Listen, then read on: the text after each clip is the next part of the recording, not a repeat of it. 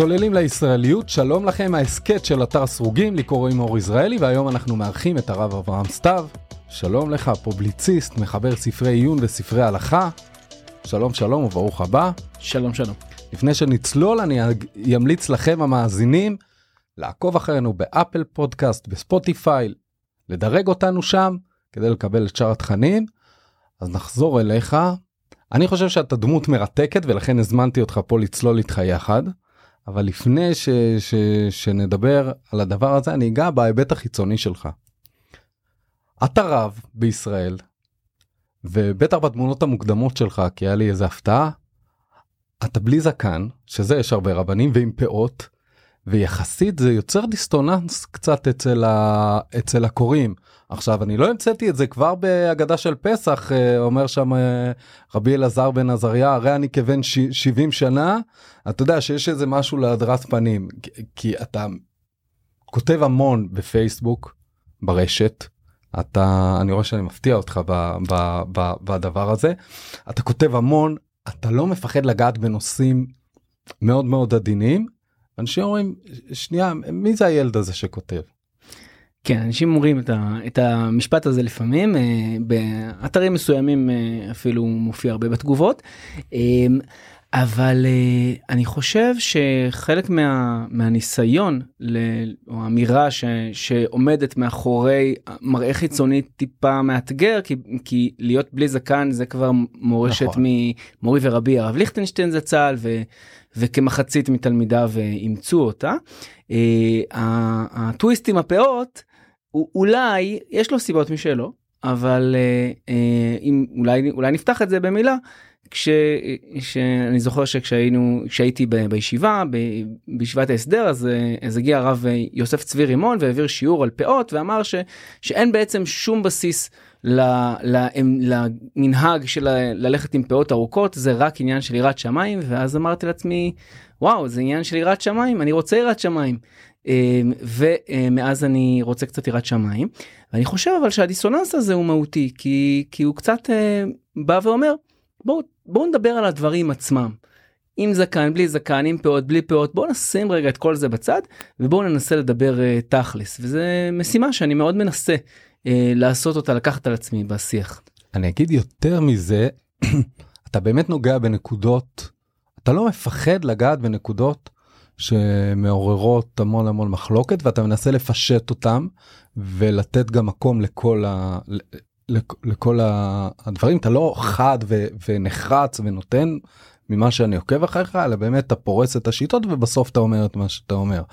נתן דוגמה, הדבר האחרון שהיה היה רעיון בכאן, באיזה סדרה שהם עושים עם להט"בים דתיים, עם uh, טרנסג'נדר, בחור שהפך לבחורה, והוא מספר על, ה, על הדילמות שלו, ועל ההתמודדות שלו, ומתאר את זה שהוא עדיין מחויב להלכה. ואתה, ברור שאדם דתי שרואה את הדבר הזה, זה יוצר אצלו כאב בטן במקרה הטוב, אולי שעת נפש במקרה הרע, ואתה אומר, חברים, יש פה משהו גדול, עזבו אתכם פרוגרסיביים ושמרנים, ככה כתבת, זה, תראו מה עומד לפניכם. כן, אני באופן כללי מנסה לחפש אחרי דברים חדשים, אחרי רעיונות חדשים, ואני חושב שחלק מהותי מהגאולה הוא על ידי נשמות חדשות שיורדות לעולם, ועל ידי רעיונות חדשים שמתגלים לעולם. ולכן בכל נושא שאליו אני ניגש, אני מנסה לבחון האם יש דרך אחרת, משהו חדש שקורה שם. ולצורך העניין בסרטון הזה, את כל העמדות ההלכתיות וה, והעקרוניות על, על טרנסג'נדרים, זה, זה אנחנו מכירים, הן נמצאות בשיח בצורה כזאת או אחרת. אבל פתאום פגשתי פה איזה משהו שעבורי נגע באיזה נקודה חדשה בנפש, באיזה מקום שבו גם מתוך התמודדות מאוד מאוד לא פשוטה, ואני בכלל לא נכנס לשאלה שלא מעניינת אותי כרגע, אם זה היה בסדר ההחלטה לעשות שינוי מין בצורה, עם הורמונים או לא היה בסדר, זה כרגע לא מעניין אותי. מעניין אותי הרבה יותר איזה נקודה שפתאום נגעה בי במקום חדש בנפש, של היכולת הזאת, ההתעקשות הזאת, ל- ל- להמשיך ל- לשמור על קשר עם הקדוש ברוך הוא גם ב- ב- במרחב כזה, וזה עבורי היה מקום חדש, ואותו אני מחפש, פחות מעניין אותי הישן והלעוס. אבל בישן ובלעוס, אני אדבר על זה בכלל, אולי נפתח את הפריזמה לכלל מדינת ישראל, במדינת ישראל זה נראה שיש במיוחד אה, בתקופה הפוליטית שאנחנו נמצאים, איזשהו מאבק על צביון, אולי הוא מדומיין, אולי הוא לא מדומיין, אולי חלקים אה, מעניקים לו, אה, אה, כל אחד נותן ליריב אולי יותר כוח, אבל יש פה איזה מאבק, ומה הניסיון שלך, מה ללכת בין השסעים ובין ה, בין הזרמים, ולנסות להגיד, איך אני מחזיק את החבל בשתי קצותיו? המאבק הזה הוא, הוא בעיניי הוא הרסני, לא רק בגלל שהוא קורא את החברה הישראלית וכל הדברים הרגילים, אלא הוא הרסני בגלל שהוא משתיק מחשבות מקוריות, ייחודיות, והוא לא מאפשר מה שנקרא בשיעורי אזרחות שסעים צולבים, כלומר הוא לא מאפשר למישהו להיות פרוגרסיבי במשהו אחד ושמרן במשהו אחר, הוא מנסה להכניס את כולם למחנות, לתבניות, לתבניות והתבניות האלה משתקות את החשיבה ואת החופש, ומה שאני מנסה לעשות שם זה לאתגר את, לאתגר את שני הצדדים, ולראות איך, ולראות איך בכל אחד מהם, ובכל אחד, גם בשמרן הכי חשוך ובפרוגרסיבי הכי ליברלי, יש משהו, איזו אמירה עמוקה שאותה הוא מביא, ואני רוצה לפגוש אותה, אני רוצה שהיא תעשיר אותי, ודרכי, גם את מי שנמצא בצד השני, אני רוצה ש, שכל מיני אנשים, הצד היותר ליברלי שקוראים אותי, יפגשו איזה נקודת אור שקיימת במרחב שמרני, ובדיוק, ובדיוק להפך. ואתה מרגיש שיש קשב לשיח כזה, או שישר בסוף אתה הופך להיות, הקערה מתהפכת, מתהפכת עליך, כי אומרים, מהצד הזה תוקפים אותך, הנה אתה מביא לנו, בסוף אתה, אתה שמרן במסווה, ואולי מהצד השני אומרים לך, הנה אתה ליברל שבכסות דתית. במרחב הציבורי, התקשורתי, אין קשב לשיח כזה. ואם נסתכל על רשימת משפיעני הטוויטר לצורך העניין, או כל מיני רשימות אחרות שאפשר, או מספרים אחרים שאפשר דרכם לנתח, אין קשב בשיח הציבורי הרחב, התקשורתי, לשיח כזה, ויש איזו נטייה מיד לשים את הלייק לפי התנועה או התבנית שלתוכה אתה נכנס, ולהציף את מה שמחזק את העמדה שאיתה הגעת מלכתחילה. כך נראה השיח התקשורתי. אני חושב, ויחד עם זאת, שמה ש... מה שיפה היום זה שיש המון מקום, יש המון תקשורת, יש המון רשת, יש המון אנשים, ויש יש את הקהל, יש את מי שאיתם אני מדבר, ואני מרגיש איזה קשר נפשי, נשמתי אפילו, ש, שבו, שבו יש איזה מסע ש, שהרבה, הרבה אנשים, אולי רק אלפים בודדים, אבל עושים אותו יחד איתי, ואני מאוד שמח בו ובהם. יש מחירים שאתה משלם על, ה, על המקום הזה? המחירים הם מובנים. המחירים הם ש, שבסופו של דבר, גם כשיהיה משהו שעקרונית, מי שמתנגד אליי יכול היה לקבל ממנו, הוא יאטום את האוזניים. כלומר, גם בסופו של דבר אני מסומן על ידי חלקים גדולים מהציבור הדתי-לאומי, אני מסומן כ- כליברלי, כתומך, כ- כתומך של כל מיני עמדות של צועה, או כל מיני ארגונים כאלה, ו- ומכיוון ששם אני מונח, אז, אז כבר יש איזה, איזה עתימות, ו- ומצד שני גם הפמיניזם רדיקלי, גם הוא סימן אותי מזמן כ- כמי שמשמר את הפטריארכיה ההלכתית, אז, וזה מאוד מאוד חבל לי.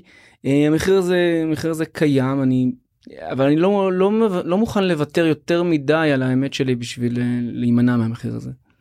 שזה מרשים, אני אגיד באופן כללי. אתה הזכרת את ארגון צוהר, ואי אפשר שלא לשים לפה את אביך, הרב דוד סתיו, התמודד גם לבחירות לרבנות הראשית, ובעצם מי שמנע ממנו זה גורמים שמרנים מתוך המחנה הציוני דתי וגם משס.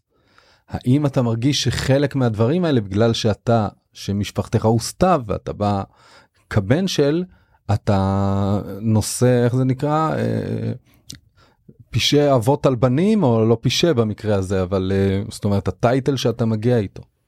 יש משהו שהוא נטבע בי כבר, הוא כתב לי מרחם שנולדתי איתו, ובישיבות מסוימות החרימו ספרים שלי הרבה לפני שהבאתי איזושהי עמדה ליברלית, זאת אומרת, מעצם היותך בנו של אביך.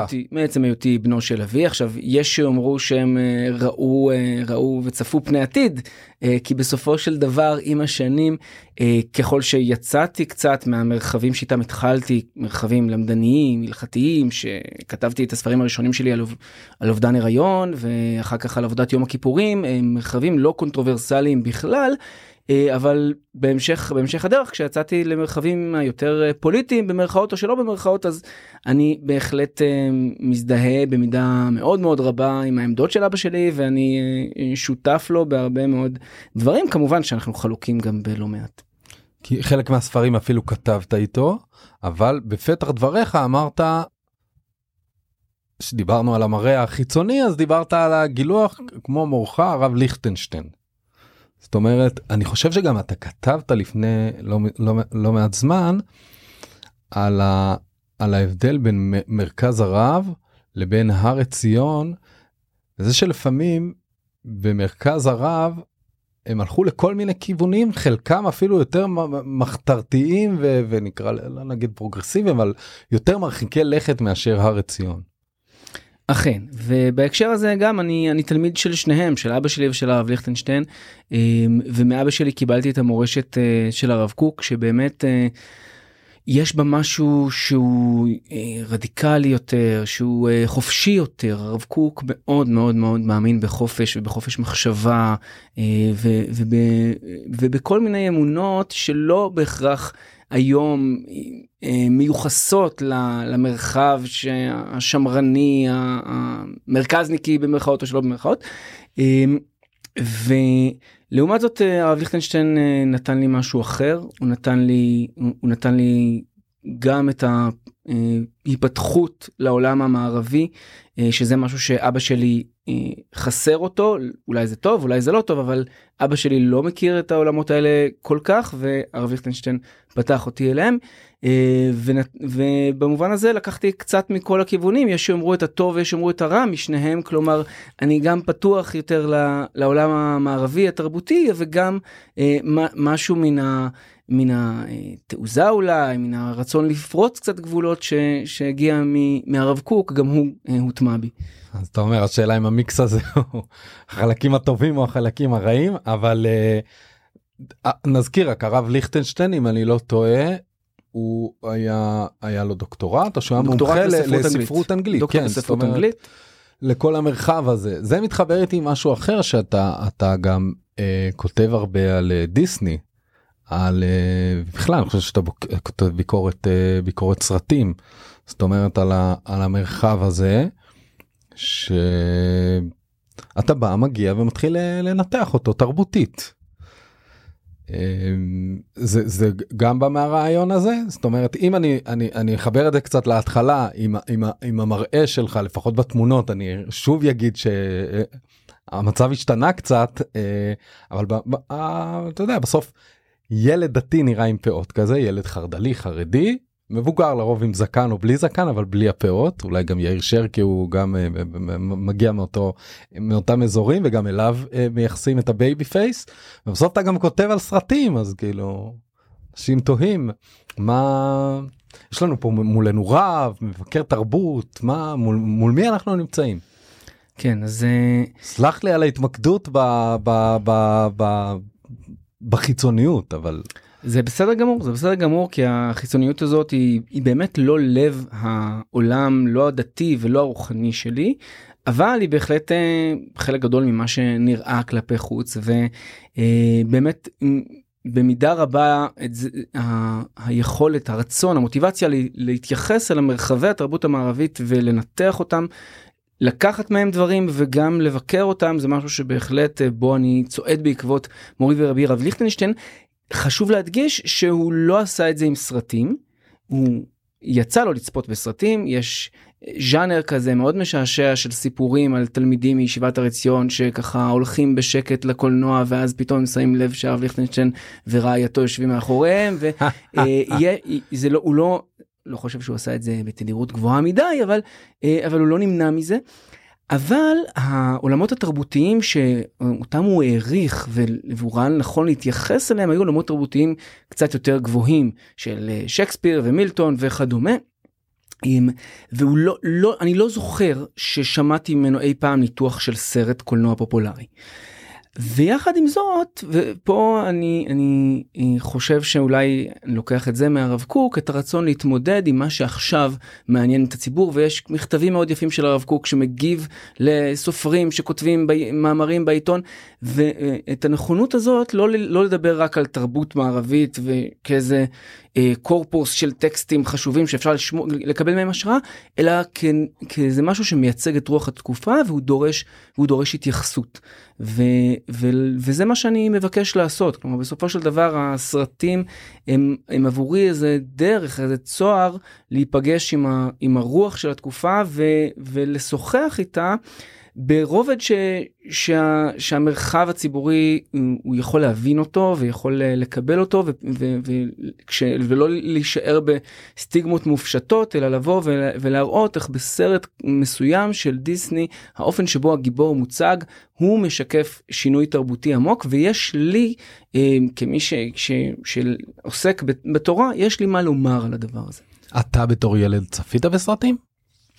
בתור ילד, וזה אולי קשור לסיפור של דיסני בהקשר הזה, בתור, בתור ילד לא, לא היו הרבה, הרבה יותר מדי מרחבים. הטלוויזיה לא כל כך ראינו, לא תמיד הייתה בבית מתפקדת עם בכלל, ו, ובעיקר סרטי דיסני זה פחות או יותר הרוחב של ההשכלה שאיתה הגעתי לסיפור הזה, ואני חושב שחלק גדול מהציבור הדתי מאוד מאוד מחובר לסרטי דיסני בגלל ש... זה. אני חושב שהציבור, שהציבור בכלל, אני חושב גם, דיברת על הרב לישטיין, זה גם פערי דורות, זאת אומרת הרב ליכטנשטיין גם עסק בעניינים ברומו של עולם שם, וגם פחות חי במקום שהיום דיסני עיצבה את ה... אני פחות או יותר בדור שלך, את, את הדור שלנו, הרבה יותר מאשר ספרות ו, ושירה על כל גווניה. זה נכון, ואני חושב על שספציפית גם בציבור הדתי-לאומי, דיסני תמיד נחשב כאיזה משהו נקי שאפשר להראות לילדים, בניגוד לכל מה שקורה בערוץ שתיים שיש שם פרסומות וכל הדברים האלה. דיסני זה המקום הבטוח שאפשר לשים את הקלטת בווידאו והילד יישב מולה בזמן שאנחנו שוטפים את הבית ביום שישי. זה, זה כאילו המקום הבטוח, והוא קצת המרחב שבתוכו כולנו גדלנו, כמובן לא רק דתיים אבל אולי הציבור הדתי-לאומי יותר אפילו. ו- ושם אני גם מזהה בשנים האחרונות, ואני לא היחיד שמזהה את זה, הרבה מאוד אה, התפתחויות אה, רעיוניות ותרבותיות, ש- שפתאום אה, מאוד מאוד אה, אה, זועקות את, ה- את השינויים שהעולם, שהעולם עובר, ו- ומחייבות ב- בעיניי התייחסות אה, עמוקה, ולא רק, אה, לא רק איזה רפרוף, ואיזה אמירה, טוב, זה כן צנוע, זה לא צנוע, אלא לנסות באמת להיכנס אל תוך הסרט, לתת אמון בזה שיש, שיש בו משמעות, ואת זה, את האמון הזה קיבלתי הן מהרב קוק והן מהרב ליכטנשטיין, שיש ערך בתרבות הזאת, היא עושה משהו, היא מביאה את הנשמה שיש ביוצר, ובד בבד, בכל סעיף שבה יכולים לצוץ כל מיני רעיונות ש, שחשוב מאוד להילחם בהם אפילו. זהו, אז איפה אתה רואה את היהדות? האם מדינת ישראל היא עוד אה, מבצר אחרון של המערב אה, בעולם המוסלמי? אני, אה, ואנחנו, זאת אומרת, יש את סיפור חנוכה הידוע שבו יוצאים נגד תרבות המערב שמנסה לקפות עלינו ערכים אה, אחרים, ובסוף המכבים ניצחו, ואנחנו, יש גם את הגבורה הפיזית והלאומית, וגם את הדלקת הנרות שמסמלת את הניצחון על התרבות המערב. ומצד שני, הגישה שאתה מציג פה, והיא גישה שהיא רווחת, זאת אומרת, היא רווחת בחלקים מהציונות הדתית, שאומרת, אנחנו חלק מהתרבות המערבית, וצריכים להתמודד איתה. איפה, איפה הפך שמן שאתה אומר, שמה זה לא נוגע? כנסת ישראל היא תמצית ההוויה כולה, כך למדנו מהרב קוק, וחשוב להדגיש שזה לא רק שהיא גם תמצית ההוויה כולה, אלא היא, זה כל מהותה שהיא תמצית ההוויה כולה, כלומר שכנסת ישראל, התפקיד שלה הוא במהות שלו לקחת את את התמצית, את הטוב, את האיזון שבין כל הצדדים בעולם. ובהקשר הזה, גם ארץ ישראל הגיאוגרפית, אבל גם מדינת ישראל, הישות המדינית, שיש בה אלמנט מערבי מאוד מאוד חזק, אבל יש בה גם איזה עשרה אחוז מוסלמים או משהו כזה, לא ספרתי לאחרונה, ויש בה, ויש בה היבטים חילוניים, ויש בה היבטים שמגיעים ממזרח אירופה, יש פה את המיליון וחצי יוצאי ברית המועצות, ויש כאן ההחלאה הזאת, והיכולת ל- לקחת את התמצית הזאת, את הדבר שמגיע מכל, מכל תרבות, היא בעיניי התפקיד של מדינת ישראל, והסוד שאותו צריך לפצח עוד, איך, איך כל הדברים האלה משוקללים ביחד, ואני חושב שאנחנו במובנים רבים בכיוון הנכון, כלומר, כשהעובדה שיש, שיש כאן את האלמנטים של הדתות הגדולות, כולל הדת המוסלמית שהיא מאוד מאוד, לפעמים הרבה יותר שמרנית מה, מהיהדות ב, ב, ביחס לכל מיני תופעות מערביות, בין מדובר בהיבטים של מיניות ו... והתחומים הללו. בהחלט, בממשלה הנוכחית, ואמרו את זה לפעמים בצחוק, הגורם השמרני, רם. חד משמעית. ואני רואה בזה הרבה מאוד יופי, כלומר, בזה שבסופו של דבר, מדינת ישראל היא מקום שהקולות הללו נשמעים בתוכה. עכשיו, האופן שבו הדברים האלה מתומצתים ואמורים להגיע לגאולה, הוא לא באיזה פשרה שתקרה ביניהם, אלא, אלא ב, במקום שבו התורה ולומדי התורה הם מעמיקים בתוכה, והם, ו, ופה מדינת ישראל בהקשר הזה כמי ש, כמקום שיש בו המוני ישיבות ומאות אלפי לומדי תורה, שלאט לאט נפתחים לכל הקולות הללו, וה, והעובדה שיש אנשים שהם נטועים עם, בעולם המערבי וגם נטועים בבית המדרש, היא משהו ש, שמאלץ את התורה להיפגש עם מקומות חדשים, וזה שיש לימוד תורה של נשים שפתאום פותח מרחבים חדשים ושפות חדשות, ו, והמפגש עם דתות אחרות שפותח לפעמים כל מיני שאלות של שיח בין דתי ומה אנחנו יכולים ללמוד מ, משני הצדדים,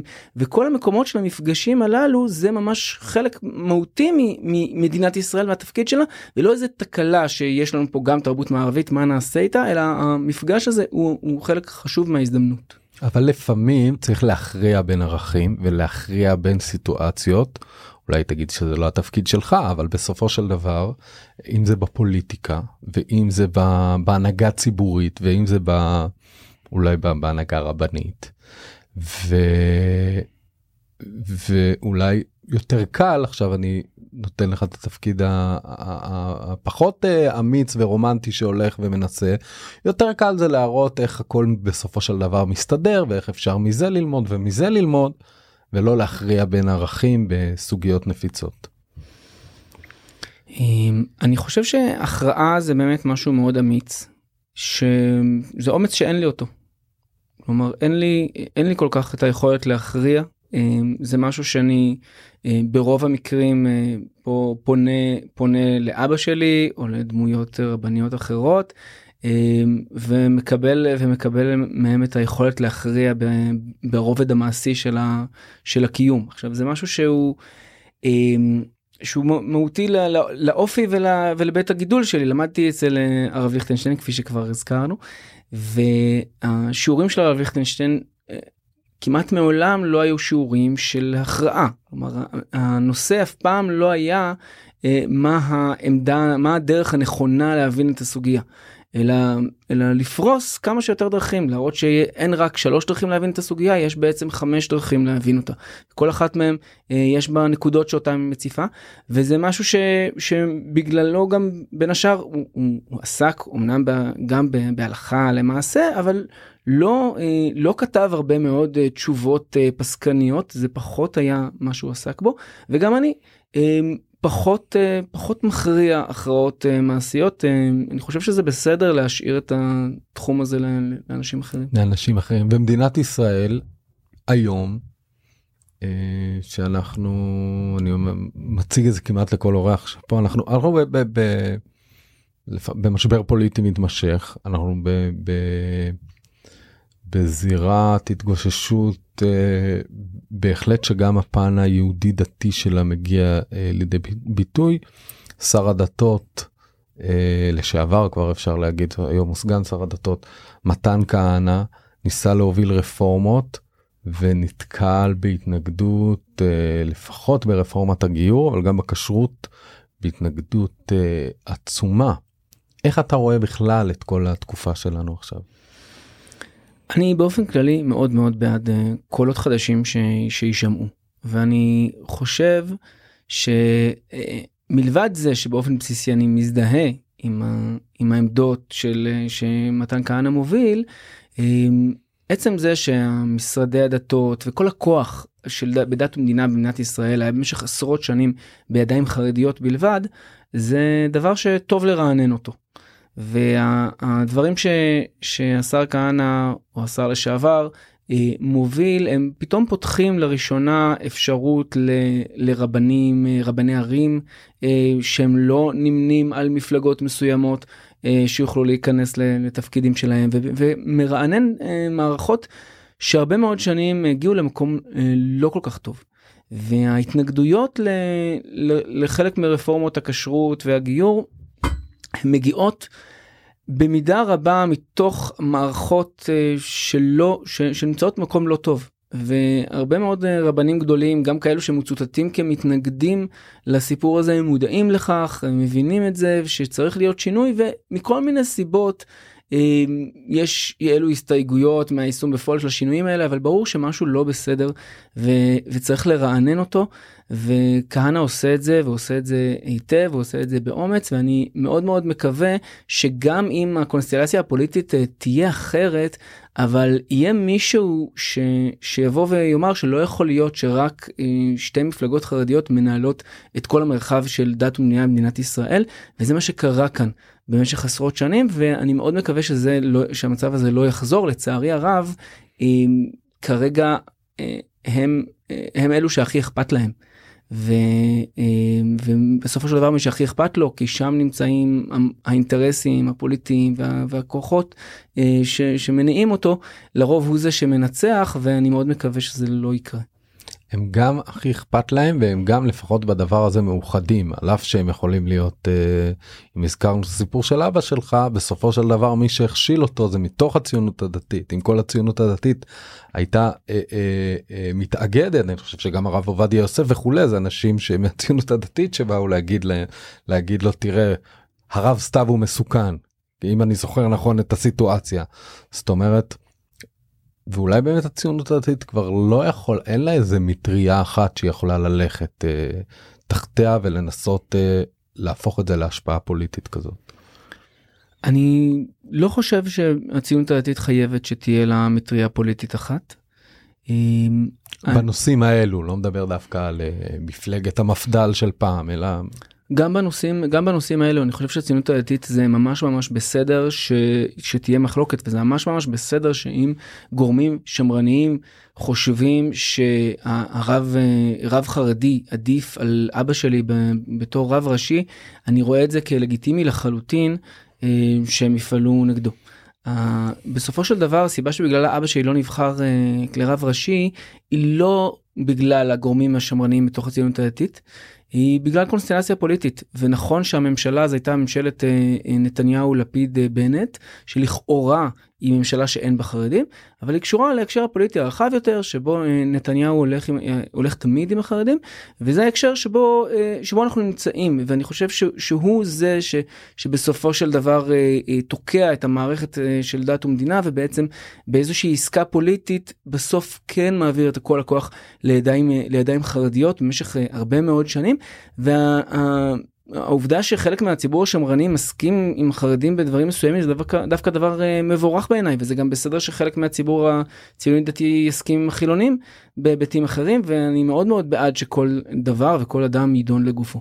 אתה שוב עושה הרמוניה, וזה יפה מכל הדברים האלה, אבל איך אתה רואה עכשיו את המציאות, עזוב רק את הנושא, את הפריזמה של הדת ומדינת המציאות במדינת ישראל היום? אני חושב שהמציאות במדינת ישראל היא באמת מאוד מסובכת. יש איזו תחושה לפעמים באוויר שמשהו לא בסדר, שמשהו, שיש איזה דם רע אה, באוויר.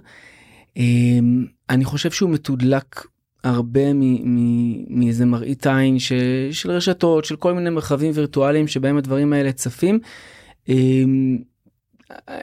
אני מרגיש חסר אונים, כי באמת העולמות שבהם, שבהם החיים הבריאים מתנהלים, הם נמצאים בשדות, הם נמצאים בעיירות וביישובים ובכפרים של ברחבי הארץ, שבכל מקום יש המון המון אנשים טובים והמון רצון גם ב, ביהדות ובלימוד תורה ובקרבת אלוקים, ויש המון המון המון טוב בארץ, אבל הוא נמצא במקומות שהם קצת מתחת לרדאר התקשורתי והרשתי, ולכן אני אני מאוד מאוד מאמין במפגשים שלא נמצאים ברשת. צריך לסגור את כל הרשת הזאת, ו ולכן יש פה איזה פער בין שני החוויות שלי של ה, של המדינה כיום, כלומר המקום הציבורי שלה, הפוליטי כפי שהוא מוצג, שוב גם בפוליטיקה, הפוליטיקאים כשלעצמם רובם אנשים נהדרים ועושים דברים טובים, אבל כשמגיעים לטוויטר, אז פתאום הכל, הכל שם נורא והיום. המדיום הוא המסר, כבר נאמר פעם, זה נראה באמת שהרשתות הם כפו, כולל על אמצעי התקשורת,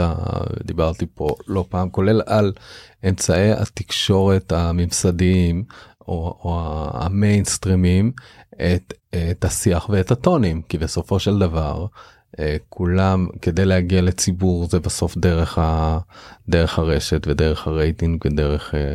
ומה שמכתיב את העניין שלנו בסופו של דבר כבני אדם, זה, זה הדעות המוקצנות, רמת השיח ה, ה, הזאת, ובסופו של דבר כולנו לחודים, אז אתה אומר לסגור את הרשת. אני חושב שפה זה התפקיד, התפקיד שלך, התפקיד ש, של איזשהו אתם, של מי שעוסקים בדבר הזה, בתקשורת הזאת, ו, ולראות איך, אני לא מסיר את האחריות לגמרי מעצמי, אבל לראות איך, איך מייצרים, את השיח שבו, שבו אה, אותו מינון של, של כללות וגידופים שאני, שאני פוגש ברחוב, אני גם מפגוש, אה, אני גם מפגוש ברשת. ו, ולא כמו שהמציאות היום, ש, שהשיח ברחוב הוא, הוא, הוא כמעט תמיד אה, נעים ומכבד, גם אם לפעמים חולק, וברשת כאילו כולם מקללים את כולם, ויש פה איזה פער שמישהו חייב לעבוד עליו.